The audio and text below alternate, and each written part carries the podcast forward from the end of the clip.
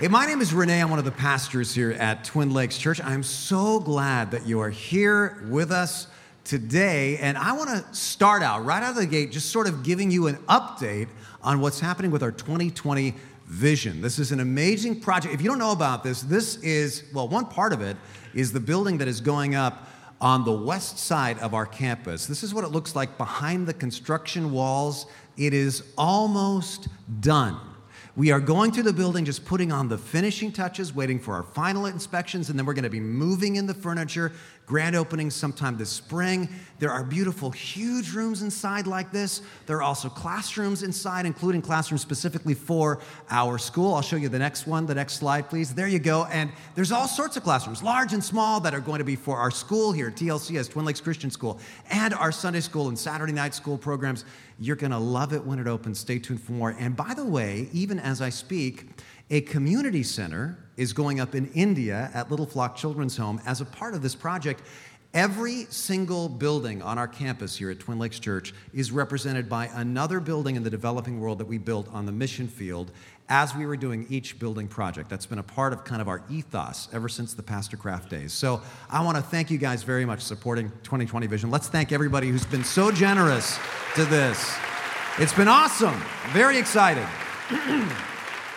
And I want you to grab your message notes that look like this, that are in the folders that you guys got when you came in. Let's continue our New Year's series, Greater, focusing on the greater things in life. And uh, I want to start with just a reminder of why we are doing this series. If you look on page one of your notes, the verses there in the box, we're going to put them on screen too. Paul, writing to the Philippian church, says this He says, Finally, brothers, and you know what it means when a preacher says finally?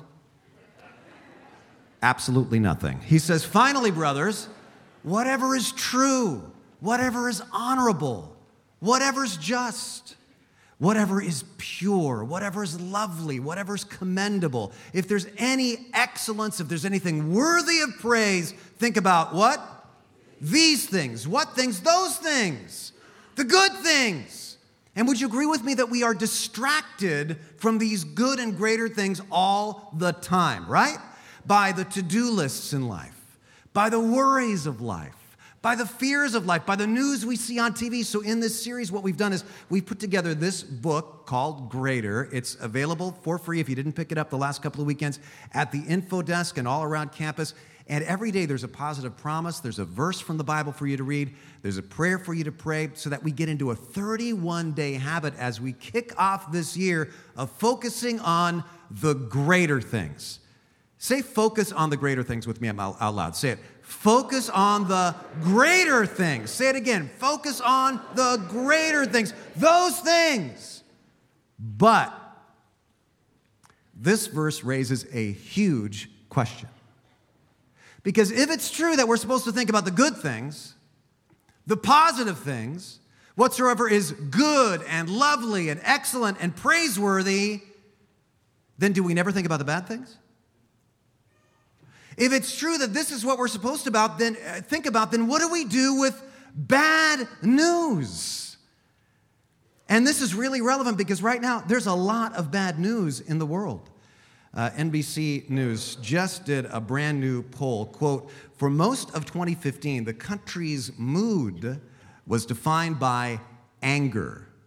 And now, now, this was a poll that came out last week. Now, that has abruptly changed to what? Fear. Do you sense it? Are you sensing it? Here's another headline two weeks old. Brookings Institute says we currently have a quote, fear dominated public sentiment. That means the statements people make in public, in, in media, in social media, according to their study, are just dominated right now by fear as we enter 2016. Seven in 10 Americans, according to them, are now afraid of the future. And what happens when you're afraid of the future? You, you kind of isolate yourself. You lock yourself up in a room for fear of the future and you don't take any risks because you think none of my risks are going to pan out. And why are Americans feeling this way? Well, you know as, as well as I do. Terrorism in the news, right? The refugee crisis, it seems like Europe's falling apart and the Mideast is falling apart and the, the markets are collapsing, they're unstable.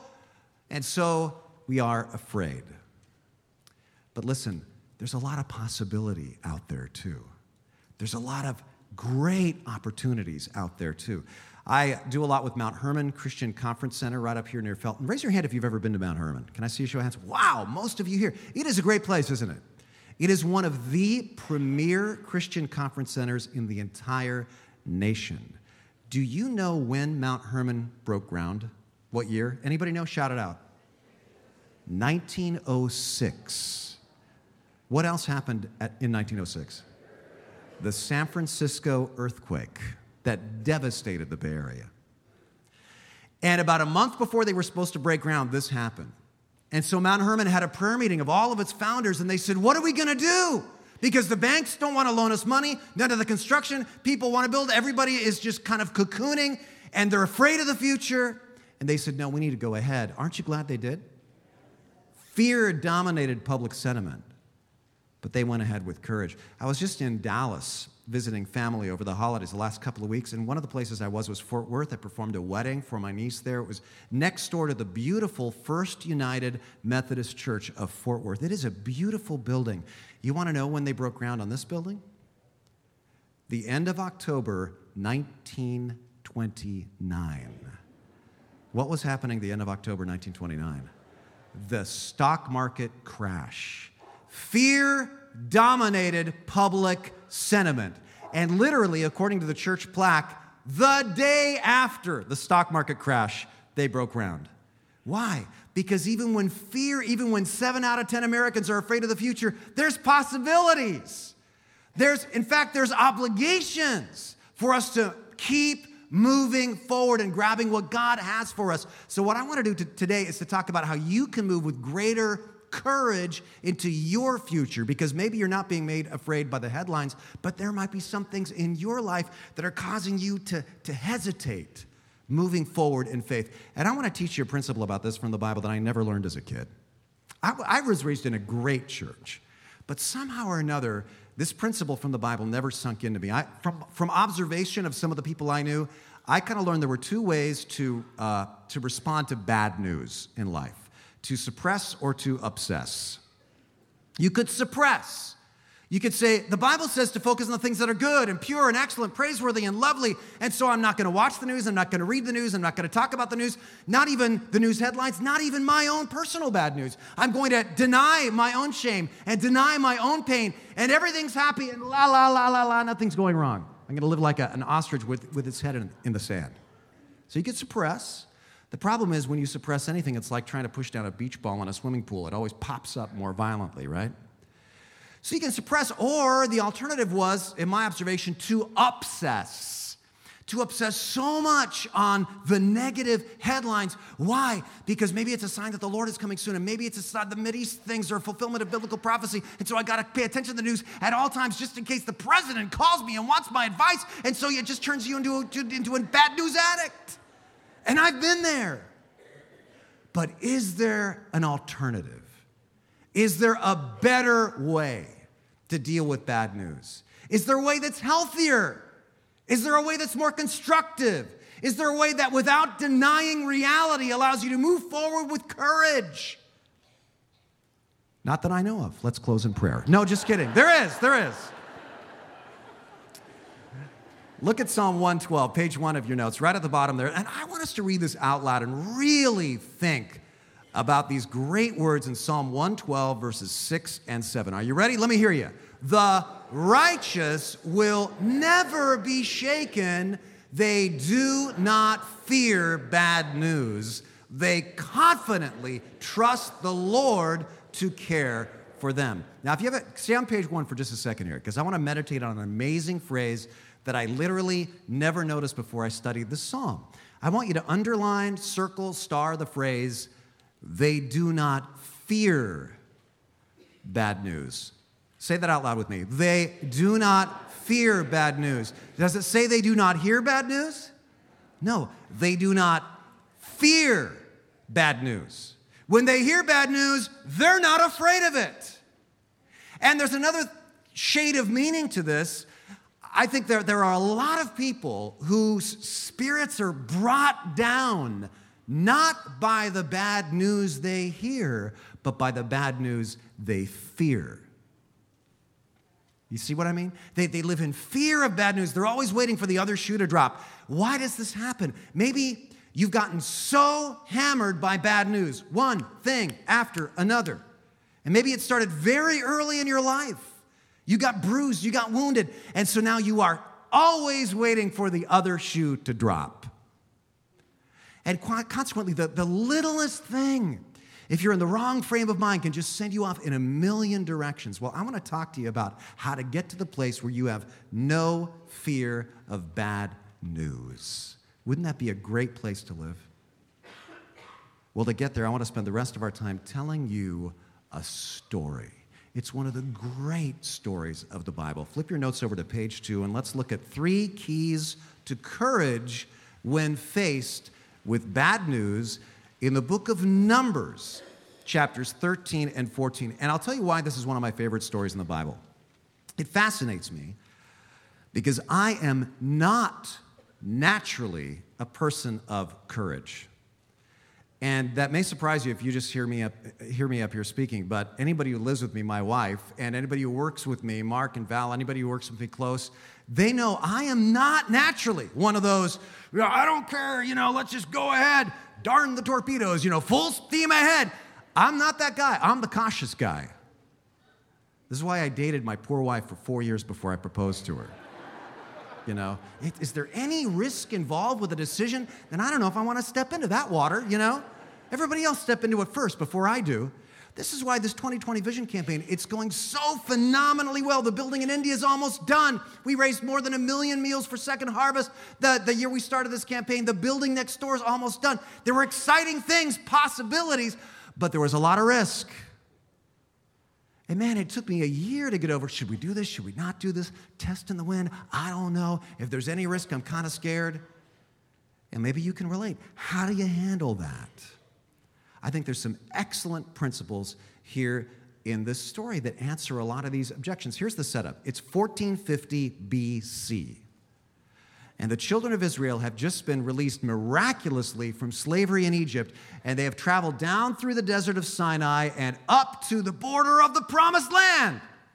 And they're right on the border, and Moses, their leader, sends 12 spies into the land of Canaan. And he says, I want you to spend 40 days there scouting out the land. And he says something interesting I want you to bring back the fruit of the land. These people have been in the desert. They are dried out. He says, bring, bring people back the fruit so they get a vision of the possibilities there. And actually, this is the first point of the three on the back of your notes there. Point one is you need to size up the situation. That's the first principle. You need to size up, not size up yourself, by the way. If you size up yourself, you will always retreat in fear. But you do have to size up the situation. You know, as somebody said, God does not want you to be foolish.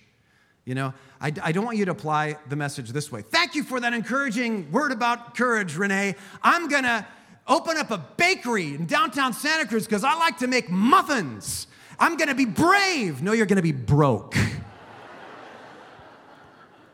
unless you look at the business climate and look at the rents. And God wants you to size up the situation. He does not want you to be foolish. He does not want you to live with your, your, your head in denial. So these guys spend 40 days doing this, and then here's the report, Numbers 13 27. And they told him, We came to the land to which you sent us, and it flows with milk and honey, and this is its fruit. And to get this sentence, you have to know in the previous chapter, it says that one of the things that they brought back was some grapes. And we live in wine country here, so you can understand this. The grapes were so abundant that it says two guys cut off one of the vines, and it was so laden with grapes that two spies carried it back in, strung between a pole between the two of them. So there's all these grapes, and the land's overflowing with milk and honey. And, and you read this, and if you're like me, you've thought to yourself, well, that's like poetic. You know, there can't, it can't be that lush in Canaan because it's not that lush now. Well, you know what's interesting? Now we actually have archaeological evidence for how lush the land of Canaan was back then in the days of the Exodus. For those of you who are archaeology buffs, uh, headline in the paper just about a year ago 3,700 year old Canaanite wine cellar reveals sophisticated winemaking. It talks about how the Canaanite kings apparently drank plenty of wine, and it says this quote, For the first time, archaeologists have hard evidence for it after unearthing a Canaanite royal wine cellar. And this is it on the screen. They found 40 huge wine jugs dating back 3,600 years, right around the time of the Exodus. These carried a total of 2,000 liters of wine, and they found dried remnants of the wine inside. Turns out it wasn't like our modern wine, it was more like a mixed drink. Here's what they found when they analyzed the dried residue inside these jars. The scientists identified a number of ingredients in the wine, including what? Honey, terebinth resin, cedar oil, cyperus, which is a wild grass, juniper, mint, myrtle, cinnamon. And what the scientists are saying is for, for this to be the ingredient in their wine back in those days, long before all the technology we have today to produce orchards and so on, it was an incredibly lush, fertile land in the climate in those days, exactly like the Bible says here. But the spies go on, Numbers 13 28. However, the people who dwell in the land are strong. This is still gathering information. These are all facts. And the cities are fortified and very large. And besides, we saw the descendants of Anak there. The Amalekites dwell in the land of the Negev. The Hittites, the Jebusites, and the Amorites dwell in the hill country. And the Canaanites, and the most feared and dreaded enemy of all, the Cellulites, dwell by the sea and along the Jordan. You've heard of them probably scary people. And the parasites and all the rest lived there. So, so the, the, the point is this the spies size up the situation, and watch this now. All 12 spies agreed on those facts I have just read. But then, number two, see the difference between facts and analysis. See the difference between facts and analysis of the facts. Do you know the difference? Some of you know that before I was in ministry full time, I was in broadcasting and worked at a number of uh, radio stations, mostly uh, in Portland and San Jose and Tahoe and, and just around. And years, years ago now, when I was in broadcast journalism classes at San Jose State University, one of our teachers who was teaching an investigative journalism class did an interesting exercise. He would put uh, on an overhead projector, do you remember those overhead projectors? Ancient technology, Canaanite era technology, but we used to use these. And he would put up sheets of paper that had just all kinds of random facts, just random facts about some event a random quote and all kinds of different times and dates and weights, just random facts. And he would say, You have three minutes to write a coherent story about these facts. And you can't include all of the facts. You have to pick and choose because you only have three minutes to write it. Go! And he would put the sheet of paper up there, and we would have to write three stories to just bang out you know, a, a, coherent thing about those facts. And then he would say, after three minutes, next, go! And he would put some different facts up there. And we had to write story after story after story, every three minutes, another story. One thing it did was teach us how to write fast, which I'm still grateful for. But another thing it taught us was this at the end of the class, he would get up and he would read just randomly selected stories that students in the class had written, and it was amazing how different the stories were, even though we were all writing about the same exact facts. And how some of the facts that he sprinkled throughout those random facts, like 10 times that he did this, were connected to other facts. And some of the student reporters saw those connections and wrote a bigger story. And some of them never saw the bigger picture. And he said, What I'm trying to teach you is do not believe that when you're a newspaper reporter or a broadcast journalist, you are only reporting the facts. He says, Nobody only reports the facts. He says, You're writing a story. And he said, even if you're trying not to slant it, he told us, by your editorial decisions, what facts to include, what facts not to include, what parts of a long quote to include, what parts to leave out. He said, You are slanting the story. So he said, Be a person of integrity and realize that and slant it in an accurate direction. It's an interesting class. Why do I bring that up? You are an investigative journalist every day. And you are writing a story about your life. And based on what facts you choose to include in your story and what facts you leave out, based on what quotes you choose to emphasize and focus on and what quotes you don't, that changes the slant of your story, the story you are writing about your marriage, if you're married, the story you're writing about your children, the story you're writing about your future, the story you're writing about your relationship with God. So be careful. You will never objectively see the facts. You're writing a story. So, what story are you writing? Is it a story that's consistent with the story the Bible tells? You see, two people can see the same reality and write completely different reports. And we see that happening here in the story, verse 30. But Caleb quieted the people before Moses and said, let us go up at once and occupy the land, for we are well able to overcome it. That's his conclusion. Caleb and one other spy, we read Joshua, those two said, Let's go. Next verse. Then the men who had gone up with him, the other 10 spies who saw the exact same thing as Caleb and Joshua, said, No, we are not able to go up against the people, for they're stronger than we are. And so they spread to the people of Israel a what? A bad report. And let me just stop there for just a second and ask you are you a bad report spreader? Do the facts you choose to emphasize always spread a bad report through social media, through your conversations, every time?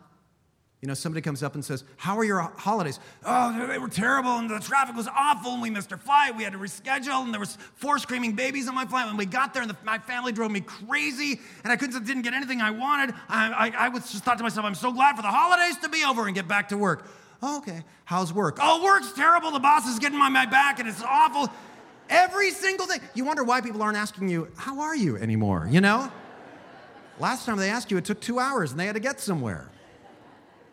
Now, I'm not saying you have to be cheerful all the time. That's not what I'm saying. Everybody has a right to a grumpy day. I'm saying habitually, are you a bad report spreader? Habitually. You say, well, there's bad news in my life. Do you know it's possible to spread a good report with bad news? Let me give you an example. When I was in Texas, excuse me, I visited my Aunt Pia. Here's a picture of me with Aunt Pia just a couple of weeks ago. That's the woman that I've told some of you about when my father died. I'll never forget her holding my young head in her hands and looking at me, even while she still is crying about my father's death. And she says to me, But Rene, you still have a good future. And she, I mean, I remember, I'm not even five years old, and I remember her saying, You have a great purpose. God has such a destiny for. When I look at you, and I think of the things God is going to do through your life. Oh, I almost, I almost have to cry. It's so amazing. You know, she said this stuff to me over and over again. And I had to kind of like pay a pilgrimage to her in the care home that she's living in in Austin. And I took her out to lunch with some friends of hers and just told her I couldn't, you know, keep a straight face, just bawling, telling her, Your words at a crucial juncture, a crucial border point in my life, changed my life because she did not deny the bad news. I saw her convulsed with grief over my father's death. She'd known him since junior high over in Switzerland. She didn't hide it, didn't sugarcoat it in any way, shape, or form. She said, Things just got a lot tougher, but God's got a great destiny for you. That is living with the bad news, but bringing a good report. That is what Caleb and Joshua do. It's going to be tough. There's fortified cities, there's strong people, but let's go. It's worth it. But look at this bad report, the other 10 spies. The land through which we have gone to spy it out is a land that devours its inhabitants. It's not just there are fortified cities, the land eats people up. And all the people we saw there are of great height. We saw giants. Nephilim, the descendants of Anak, came from the giants. We seemed to ourselves like grasshoppers. All 12 spies saw the exact same facts, exact same evidence, exact same data, had the exact same experience, exactly the same. Only two viewed it positively, 10 had this defeatist attitude. And you know what's interesting? I heard psychologists say that it's about a 2 to 10 ratio most people have between positive and negative thoughts. It's that bad. Most people. It's 2 positive to 10 negative. Same exact ratio here. But the point is, which voices are you listening to? because the voices you listen to are going to determine whether or not you take a single step forward. I, I, heard somebody say something I thought was a great line. The news I receive is not as important as the report I believe. And it's true. I'll give you an example. Do you remember Jamal Hashway? Show you a picture of Jamal. He was here just a few weeks ago when Mark preached a couple of weeks before Christmas. Jamal is a member of a church in Amman, Jordan, where millions of Syrian and Iraqi refugees have just been pouring. And his little church there, I've, I've been to his church, I visited it. His little church there saw these refugees just on their streets and went, We got to do something about this. They started a health clinic for them. They started a soup kitchen for them. They started Bible studies for them. They started broadcasting uh, programs for them on a little radio station that their church has. And they've seen amazing fruit come out of this. I asked Jamal when he was here, I said, So, Jamal, what's your take on the refugee crisis? And Jamal told me three straight stories of people who have found salvation and hope in Jesus Christ as a result of being upended, as a result of being uh, homeless refugees, but they've come into connection with other people who are believers, and so they have found hope in Jesus Christ. And he was just brimming with God is using this, he's doing amazing things. In fact, he said, if you look at the spread of Christianity throughout history, it's almost always a part of a refugee crisis, almost always. Jamal was not denying the bad news. He sees the same bad news you and I see. He knows it, he knows it better than you and I know it. It's on his doorstep, literally. But he didn't, he saw the bad news but he had a good report. And that's why his church has the motivation to go forward. And that's why you have to, number three, stay focused on God's power and not your own strength. Otherwise, you'll be saying, I'm like a grasshopper in my own sight. No, stay focused on God's power. God's power, not your power. Otherwise, you'll panic. You know, last uh, year, we were in Israel and one of the places we visited was the Dead Sea. I want to show you a picture of it. The Dead Sea is an amazing place because you can float in the Dead Sea without even trying. This guy looks like he's like in three inches of water, right? That are, and he's just sitting on sand. No, he's in 10 feet of water. That's how you float. You float like a little water bug or something on the Dead Sea. It's, it's incredible. We don't experience, we don't have anything like it here uh, you can literally stand in the water without your feet touching. It is impossible to sink. You know something else that's weird about the Red Sea, uh, the Dead Sea rather? There's lifeguards at the Dead Sea.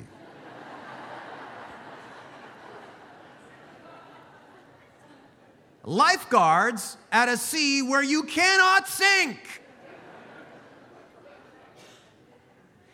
A friend of mine, Manny Fernandez, asked one of them one time, Do you guys have like the most boring job in the world? You know? And it's interesting. He said, Actually, we have two to three rescues every month, and some of them drown. And Manny said, That's incredible. How, how, could, how could that possibly happen? And the lifeguard said three words. He said, Panic kills them. Panic kills them. He said they're not used to it, and all of a sudden they panic and they think they're sinking, even though it's impossible. And he said it's kind of gross, but he said they flip over and they drown while they're floating face down. Panic kills them. And here's the thing you and I are promised scripturally, we're going to float. God's going to work all things together for the good. It's a promise. But panic can kill us. That's what happened to the Israelites here in Numbers 14. Look at verse 1. So, here, they're panicking. All the congregation lifted up their voices and cried. And all the people wept that night, and all the children of Israel complained against Moses and Aaron. It's their fault, blame it on our leaders. And the whole congregation said to them, If only we died in the land of Egypt, or if, if only we died in the wilderness. What's incredible is, had they encountered one difficulty yet in the land of Canaan? Not one.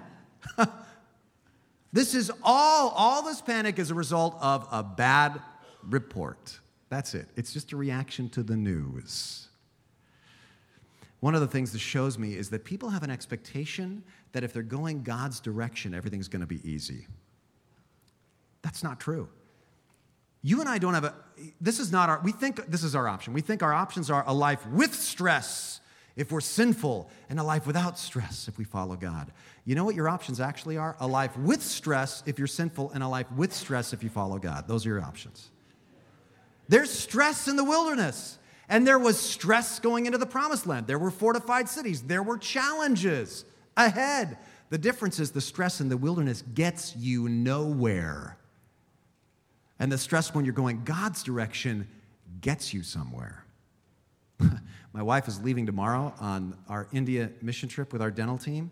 They've had one stress after another heading into this, all kinds of difficulties. That doesn't mean they're out of the will of God. It just means it's like going to the promised land. There's fortified cities, there's giants to conquer, but you know you're going the right direction. What are you going to do? Sit around in the wilderness and have stress for no reason? And this is what Joshua and Caleb tried to tell them. They said to all the congregation of the people of Israel, The land which we passed through to spy it out is an exceedingly good land. If the Lord delights in us, he will bring us into this land and give it to us, a land that flows with milk and honey. Notice they did not say, We can do it. Yes, we can. Moses, Moses, he's our man, right? They said, Who can do it? God can do it. They also didn't say, There's no giants, no, there's no fortified cities, nothing bad could possibly happen. They, they saw the size of the difficulties, but they also saw the size of their God. They said, He will bring us into the land. Think of this. Think of the giant that you're facing right now. Just finish this sentence. The giant I am facing right now is. Just finish that sentence in your head. Well, the following sentence is always true, but God is greater. See, this isn't a story about positive thinking. This is a story about positive faith. Did you know over 170 times in the Bible, God promises the children of Israel, I am going to give you this land? This is not about Joshua and Caleb thinking they're awesome. They're great soldiers. This is about Joshua and Caleb simply trusting in what God already did for them and trusting in the promises of God. And that becomes really clear here. Don't miss this last verse. Caleb says, Only don't rebel against the Lord. Don't fear the people of the land, for they're bread for us. The protection is removed from them. And the Lord is what? With us. So do not what? Fear them. Wait a second. Did you just notice something here? Did you notice that he kind of equates rebelling against the Lord with fearing the people. Now, how is fear rebellion against God? Well, the people feared because they forgot the miracle of their own deliverance. They, they thought that the promised land was all up to them and their own effort. They forgot the miracle of their own salvation. So, what about you and me? Have you forgotten the miracle of your salvation. It's so easy to do, to, to, to stop being gospel focused and to think it's all about my own effort. But when you remember, God set me free with the ultimate Passover lamb, Jesus Christ. And if he, if he set me free from Egypt, he's not going to abandon me on the border of Canaan. If he gave me his own son, how will he not also gladly give me all things? Really, what it comes down to, we say this a lot here, what it comes down to is this preach the gospel to yourself daily. Don't forget that God loves you. God is gracious to you. God is with you. God has saved you. Jesus died on the cross for you, and Jesus rose again, and He's with you now. You say, how does this make a difference when it comes to overcoming fear? One of my kind of uh, role models as a pastor is a guy named Tim Keller uh, in New York City. Tim's an amazing speaker, and I can hardly believe it when he says he struggles with fear, like when he goes to speak to groups. And so he keeps a little card with him at all times that he reads when he's afraid of an opportunity like that. And I put his card right here on a box on page three of your notes. I'll put it on the screen too. He reads this to himself. He says, Do I live by my performance or by the grace of Jesus Christ? What if God is calling me to fail anyway? So what? I have his love, I have his kindness, and if I fail, he will only use this failure to prepare me for something that is better. My worthiness is not found in my success. The reason I'm scared is because I'm holding on to an imaginary life raft. Jesus is my security, so I don't have to worry about failure here. I love that. You see, here's the big idea you got to see bad news in light of the good news. See bad news in light of the gospel. God is gracious to you. God loves you so much you can't even conceive it. And God has prepared a way for you. And so He is not going to abandon you now. You can go forward in life with confidence. And as Tim Keller said there, even if you fail, He will use your failure to build Christ like character in you. So go forward. I want to wrap up with that verse that we started with, where it says, They do not fear bad news. You know, let me just point something out about this verse. I wish it said, They do not have bad news. Can we just come up with a new translation of Psalm 112? And have it say, The righteous will never be shaken because they don't have bad news. It doesn't say that. But it says they don't fear it. Why? Here's the key to greater courage they confidently trust the Lord to care for them.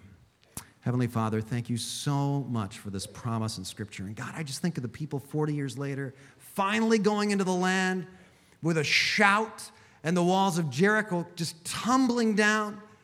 And God, I pray that you would help people move forward into that future in their own lives too. I know all over this room there's people facing huge problems, huge worries, huge challenges or fearing bad news that might happen. Help us instead to confidently trust in you. And Father, I think that some, for the first time right now, may want to say, I confidently trust in you, kind of officially step over the line. I just pray they'd say in their hearts, God, I believe this. I believe it. I don't understand it all, but I, in my heart, I believe what Jesus did on the cross because of your love for me. And I believe that Jesus rose again to empower me. Help me to grow in confidence now and to confidently trust in you, my Lord, to care for me. In Jesus' name, amen.